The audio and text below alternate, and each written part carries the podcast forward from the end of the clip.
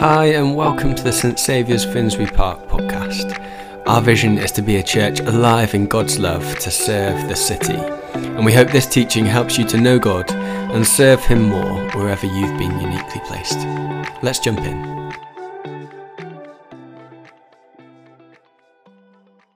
Thanks, Anna. Well, good morning. Can I add my welcome to Anna's? Um, it's really good to see you all this morning. Um, it's always a privilege to look at the Word of God together. And um, I'm, I'm Bex, I'm on the staff team here. And we are working our way through a sermon series. I might just wait till everyone's out of the cafe area. I might start naming and shaming as well.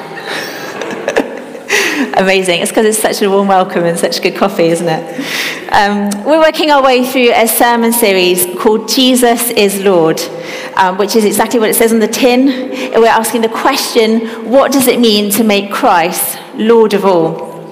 The Bible is quite clear and says you can't serve two masters. Jesus is Lord of all or not at all. Is anyone else getting any feedback? Does that sound, or is it just me? Are we all okay? Shall I just carry on? Great, okay. I think maybe it's just something up here. Um, and so, if we don't worship Jesus, we find other things to fill his place, which can be harmful to ourselves, it can be harmful to others, it can be harmful to the world. But where Jesus is Lord, abundant life is available, and things begin to flourish. So each week we're looking at a different passage of scripture that reveals something about the lordship of Jesus. And last week, Matt S. started the series by looking at Jesus' birth, the incarnation, how making Jesus Lord of our lives is personal, disruptive, and purposeful. Um, personal because it's an invitation to let Jesus be born in our lives by the Holy Spirit, just as he was born in Mary by the Holy Spirit. That making Jesus in our lives, if we're honest, can be disruptive because Jesus' life is an event which transforms everything not just the bits around the edge, but the core of our lives, so that his life becomes ours. And making Jesus Lord of our lives is purposeful because we no longer live for ourselves, but for Jesus, and the life of Jesus is a great adventure.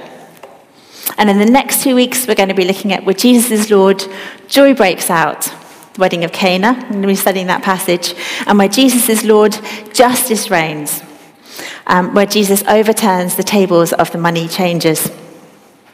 Because we want to be a church that is hungry for Jesus, his lordship, his life, and his presence. And today we're looking at the passage in Matthew 13 and 14 that talks about Jesus' baptism and his temptations and how Jesus is Lord of the battle in the blessings and the battles that we face in life. So we'll start by reading the passage. We're in Matthew 3, verse 13, if you've got your Bible, so it'll come up on the screen. Amazing. Thanks, Lydia. Then Jesus came from Galilee to the Jordan to be baptized by John. But John tried to deter him, saying, I need to be baptized by you, but you come to me. Jesus replied, Let it be so now. It's proper for us to do this to fulfill all righteousness. So John consented.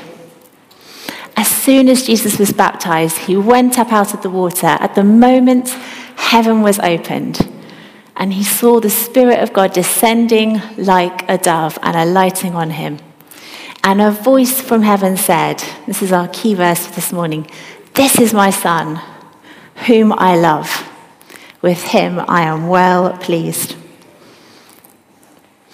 Then Jesus was led by the Spirit into the wilderness to be tempted by the devil. After fasting for 40 days and 40 nights, he was hungry. The tempter came to him and said, If you are the Son of God, tell these stones to become bread.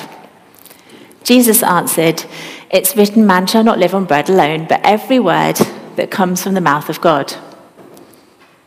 Then the devil took him to the holy city and had him stand on the highest point of the temple. If you're the Son of God, he said, throw yourself down, for it's written, He will command His angels concerning you. They will lift you up in their hands, you will not strike your foot against a stone. Jesus answered him, It's also written, Don't put the Lord your God to the test. And again, the devil took him to a very high mountain and showed him all the kingdoms of the world and their splendor. All this I'll give you, he said, if you bow down and worship me. Jesus said to him, Away from me, Satan, for it is written, Worship the Lord your God and serve him only. Then the devil left, and angels came and attended him. Shall we pray? Lord, thank you that your word is powerful to speak to us today. Holy Spirit, would you come and would you roam our hearts? We want to see something more of who you are and who you're calling us to be. We ask that you would speak to us through this passage, each of us. I thank you that you have something for us in this. We're open to you. We love you. We worship you. We honor you. Everything this morning is about you and with you and through you. Amen. So we're really early on in the book of Matthew. This is the first reference to Jesus' adult life and the very beginning of his ministry. It's interesting that the Gospels, um, only two of the Gospels have Jesus' birth stories. All four Gospels have his baptism. There aren't many stories that are in all four Gospels, really the key ones, and this is one of them, because this is the beginning of his ministry, is started by his baptism. And before that, we see um, John the Baptist, Jesus' slightly unusual cousin, who also had a miraculous birth. This prophet in the spirit of Elijah comes onto the scene. And his role was to prepare the way for Jesus by a baptism of repentance for sins. We see that at the beginning of chapter 3. So when Jesus turns up to be baptized, who is the only person who's lived without sin and doesn't need that repentance? John is understandably confused and sort of says to him, you know, is this a good idea? You should be baptizing me. Jesus explains it's important to fulfill all righteousness because even in baptism, Jesus is standing in our place. Two things happen in this moment. Firstly, we see this beautiful sign of um, the Holy Spirit descending like a dove on him. And then we hear this audible voice from heaven. It's interesting in the Gospels, that only happens three times. It happens right at the beginning of Jesus' baptism, then it happens in the Transfiguration, and then right in John's Gospel, right towards the end, before he dies. And what God speaks over Jesus is really important. Those who were listening at the time will have been reminded of two really famous prophecies about this Messiah who was going to come and save. Firstly, there's this reference to Psalm 2 which is this beloved Son of God who will come and who will save as a king. But there's also, interestingly, these two references to Isaiah 42 and Isaiah 53, which is this Messiah who will come but who will suffer. And so Jesus is this Messiah that's fulfilling these prophecies who will bring the kingdom of God, but he is both a victorious king and a suffering servant.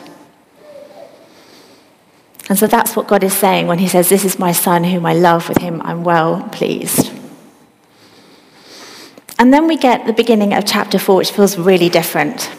And we get this small verse then. And I think what's interesting, it isn't just that these are consecutive events, they sort of just happen, this one and then that one. There is a reason that one happens before the other. It's almost like a therefore this moment of discomfort, this moment of blessing, and then all of a sudden Jesus is straight into blessing then battle, comfort from God, straight into conflict. The lush waters of the Sea of Galilee and baptism straight into being driven into the desert, a really dry, arid place. And I think we'd all agree that we all face battles of different types throughout our lives. And we see in this passage um, and in the rest of Jesus' life, some insight into the battles that we face. But when you think about battles, it's important to work out who the enemy is, what their tactics are, how to overcome them. And I'm going to fast forward through the Bible a little bit to Ephesians 1 as Paul talks to the church in Ephesus. He talks about be, us being in a battle, but of God having the ultimate power. Ephesians 1, he says, I pray that the eyes of your heart may be enlightened, in order that you may know his incomparably great power for us who believe. That power is the same mighty strength he exerted when he raised Christ from the dead, seated him at the right hand of the heavenly realms, far above all rule, all authority, all power, all dominion, and every name that is invoked, not only in the present age, but also in the age to come. God has placed all things under his feet. So we're under no illusion about who has the ultimate power. But then later on in Ephesians, Paul is also under no illusion that there are battles. And he says this Be strong in the Lord and in his mighty power. Put on the full armor of God so that you can take your stand against the devil's schemes.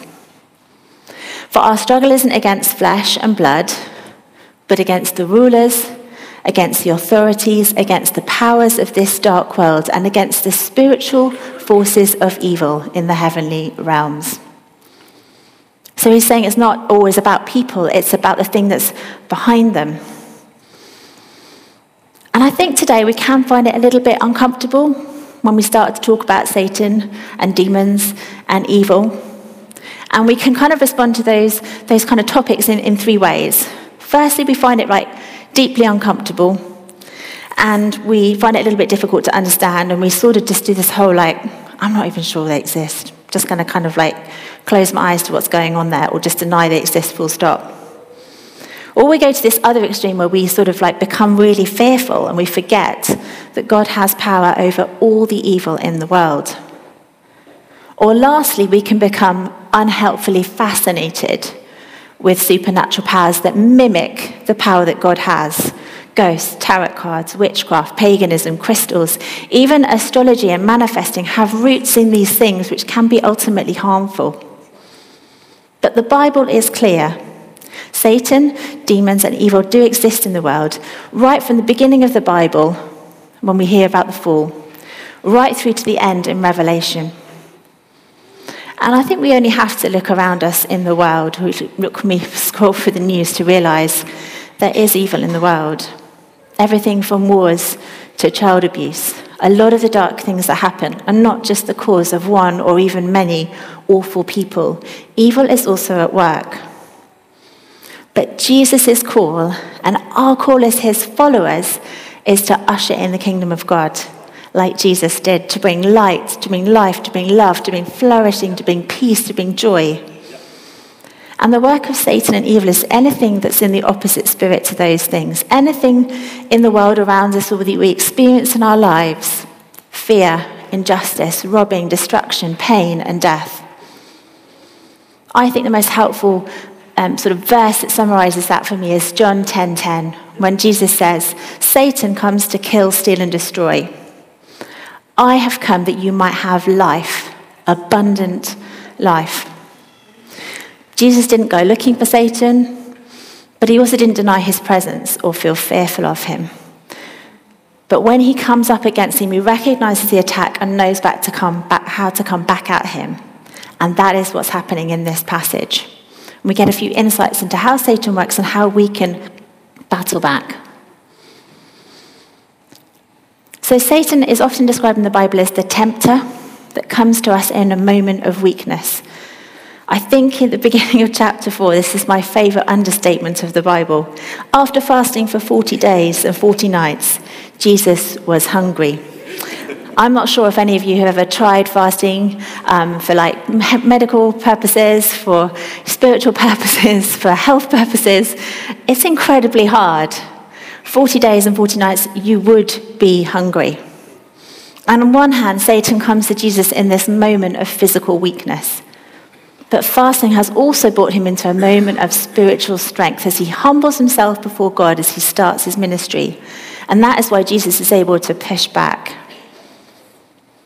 God speaks these beautiful words in the baptism of affirmation. He says, This is my son, who I love. With him I am well pleased.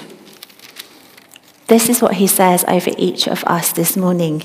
You are my son or my daughter. I love you. You are my beloved.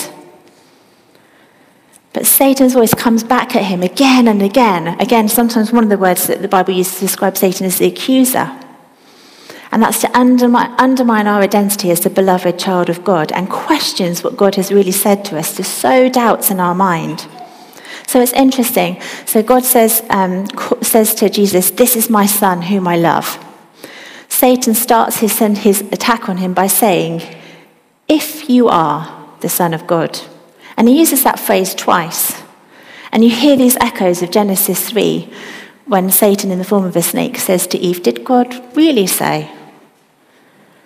And I think when we hit hard times and when we feel demoralized, we can start to question Does God really love us? Are we doing the right thing? And Jesus was totally led by the Holy Spirit, totally pleasing to God. And yet he faced so many battles. And if we're following him, we do need to expect that sometimes as well. Satan tries to persuade us to give up bringing about God's kingdom, to become distracted and start worshipping other things in our lives, things that we think might fulfill us. For each of us, it's something different. It can be anything that might, on the surface, be incredibly like healthy, but actually for us, it might be difficult. It could be work, productivity, busyness, money, things that we spend our money on, appearance, social media profile, holidays, our kids, our relationships, sex, work, drink. And as I said, not all of these things are bad in themselves, but they can become a distraction from what God asked us to do, or the thing that we end up longing for most and worshipping instead of God. And Jesus knew his purpose to teach about God, to bring people to God, to ultimately die for the sins of the world. And he knew it wasn't going to be a walk in the park. As part of this journey, he knew that he would be questioned even by his closest family, that he would be ridiculed by the religious authorities, who frankly should have been the first to recognize him. He would be betrayed by one of his closest friends. And ultimately, he would die an incredibly painful and shameful death. And in doing that, doing that for people who would probably reject him. Satan can be very clever in how he can try and deceive us. He offers Jesus a way out, and for, great, for good measure, he also tries to back it up with a piece of scripture. He suggests that Jesus take the easy route. So he suggests that when Jesus is in, a, is in a period of fasting, that he turns stones into bread. He suggests that Jesus take the easy route to the beginning of his ministry and everyone realizing he's the Son of God. When we talk about here of, of, Satan saying to Jesus, taking him to Jerusalem, the capital city, and the temple, the focal point of that city, and when Satan suggests to Jesus to throw himself off the temple, surrounded by angels, what he's really suggesting is an amazing show of power and glory to start his ministry. So it's really clear that he's the Son of God and he gets immediate recognition. Rather than live and teach as he did, sometimes in obscurity, poverty, exhaustion, and misunderstanding. Again, Satan suggests that Jesus take easy route to glory with the Father, that he will give him everything if Jesus just worships him. But Jesus knows the only way to bring about the salvation of all people and return to his Father in glory, where he, his Father, where he would indeed sit at the right hand in glory, is to go through the suffering of the cross. And we see this throughout the Bible and in our lives this idea of blessings and battles. We've just finished this series on Abraham, where Abraham um, hears this call. He leaves his home and he develops this nomadic lifestyle of following Jesus where he's asked. And Jesus, um, Jesus, he, God at that point, Jesus is yet to come, but still with the Father, sorry. um, and, God, and God calls him to all these different things, but he also massively blesses him. You know, he's got a beautiful wife. He blesses him with like more cattle, it says, than the land can, can hold him and his, his nephew Lot. Lot is blessed through him. And yet, one of the things that Abraham really longs for is a child. And God says these wild promises to him You're going to have more descendants than there are sand underneath your feet and stars in the sky and the battles that he gets to get there, and even when he has a child, are huge. And yet, that is true. And it's going to be the same for us now. We live in this now and not yet of the kingdom of God. Until Jesus comes again and all things are made new, where there will be no more death, destruction, injustice, pain, or fear. The battles can be ongoing, but we know who has won the war. And one of the um, particular battles that we can face is this around our identity as a beloved child of God. and particularly when we're playing a role in bringing in the kingdom of God, but we also just can face them in life generally. Good to ask ourselves how can we be equipped to face inevitable battles well? And we're flicking to the end of the Gospel of John in this. We'll take a brief look at the night before Jesus' final and ultimate battle when he goes to the cross. In chapters 13 to 17, we get to sit in on this final conversation that Jesus has with his closest friends before they, he and they will be thrown into a huge battle of confusion, fear, persecution as they see him crucified, raised from the dead, ascended into heaven, are filled with the Holy Spirit, and start the beginning of the church. Jesus warns his friends, and then he reassures them how he will comfort and equip them. And this is, this is key for us now. He tells his disciples who believe in them, he says, In this world, you will have many troubles, but take heart, I have overcome the world. He reiterates his love for them. He says, As the Father has loved me, so have I loved you. Remain in my love. This is key. And then he explains, slightly bizarrely, this it's actually a good thing that I'm going because the Holy Spirit can come. The Holy Spirit, who is a comforter, counselor, advocate, parent to them, reminding them of God's truth, giving them peace. Jesus says, I will ask the Father. He will give to you another advocate to help you and be with you forever, the Spirit of truth. I love this verse. I will not leave you as orphans. I will come to you. The advocate, the Holy Spirit, whom the Father will send in my name, will teach you all things, will remind you everything I've said to you. And you might recognize this from our time of our peace. Peace I leave with you. My peace I give to you. I don't give to you as the world gives. Do not let your hearts be afraid.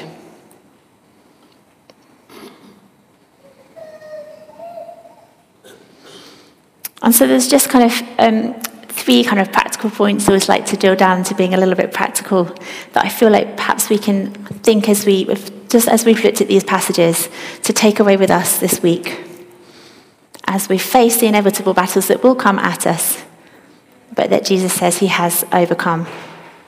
And I think that's scripture, it's Christian community, and it's the Holy Spirit.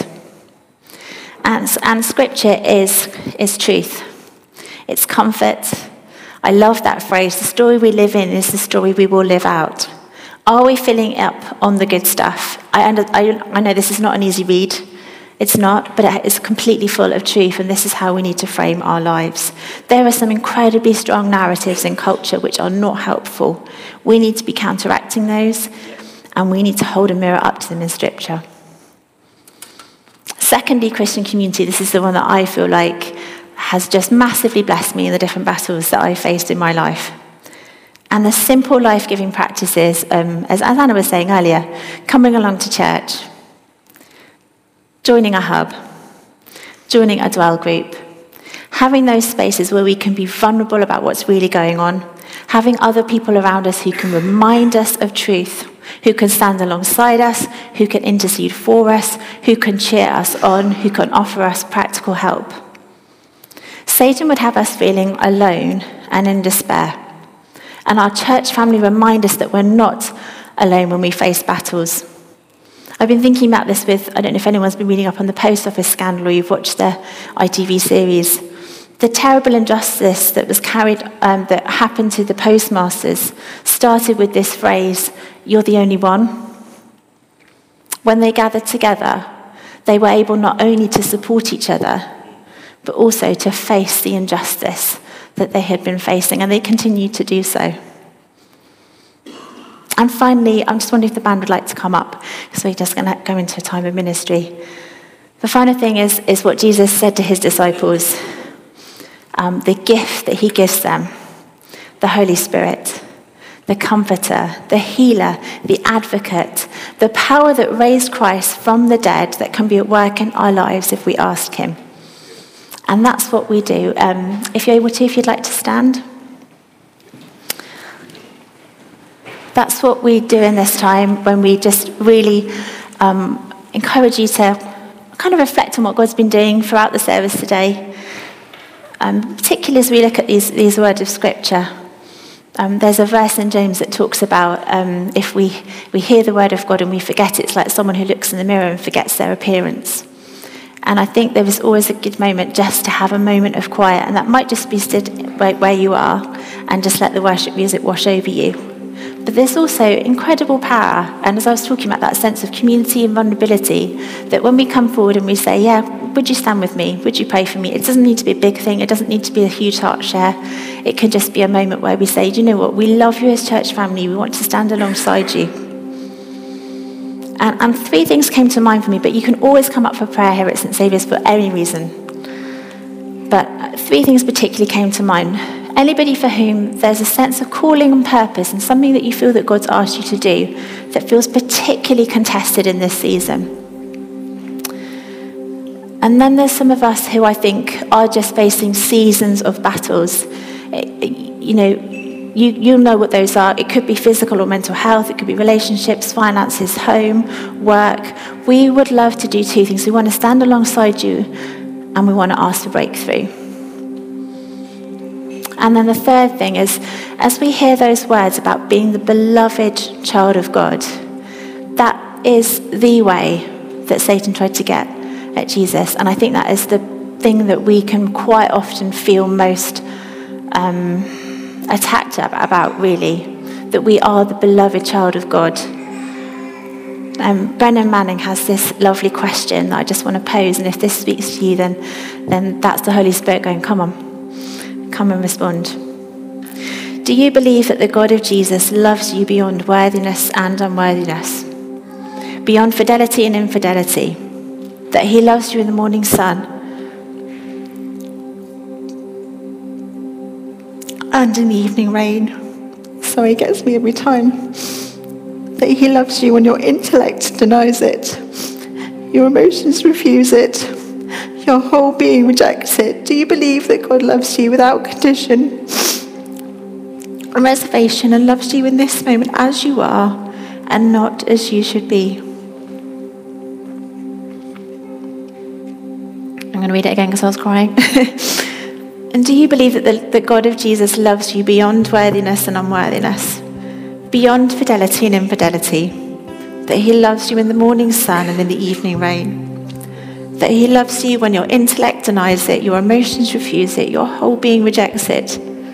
Do you believe that God loves you without condition or reservation and loves you in this moment just as you are and not as you should be? So we're gonna, um, I think the band have got a few songs. Um, and yeah, I just want to just just call forward if you would like prayer for this sense of your calling or purpose or something that God's asked you to do being contested. Um, if you feel like you're in a season of battle, or when Jesus talks about you being a beloved child of His, that feels in this moment a bit questioned. We would love to pray for you. I just really want to encourage you forward now.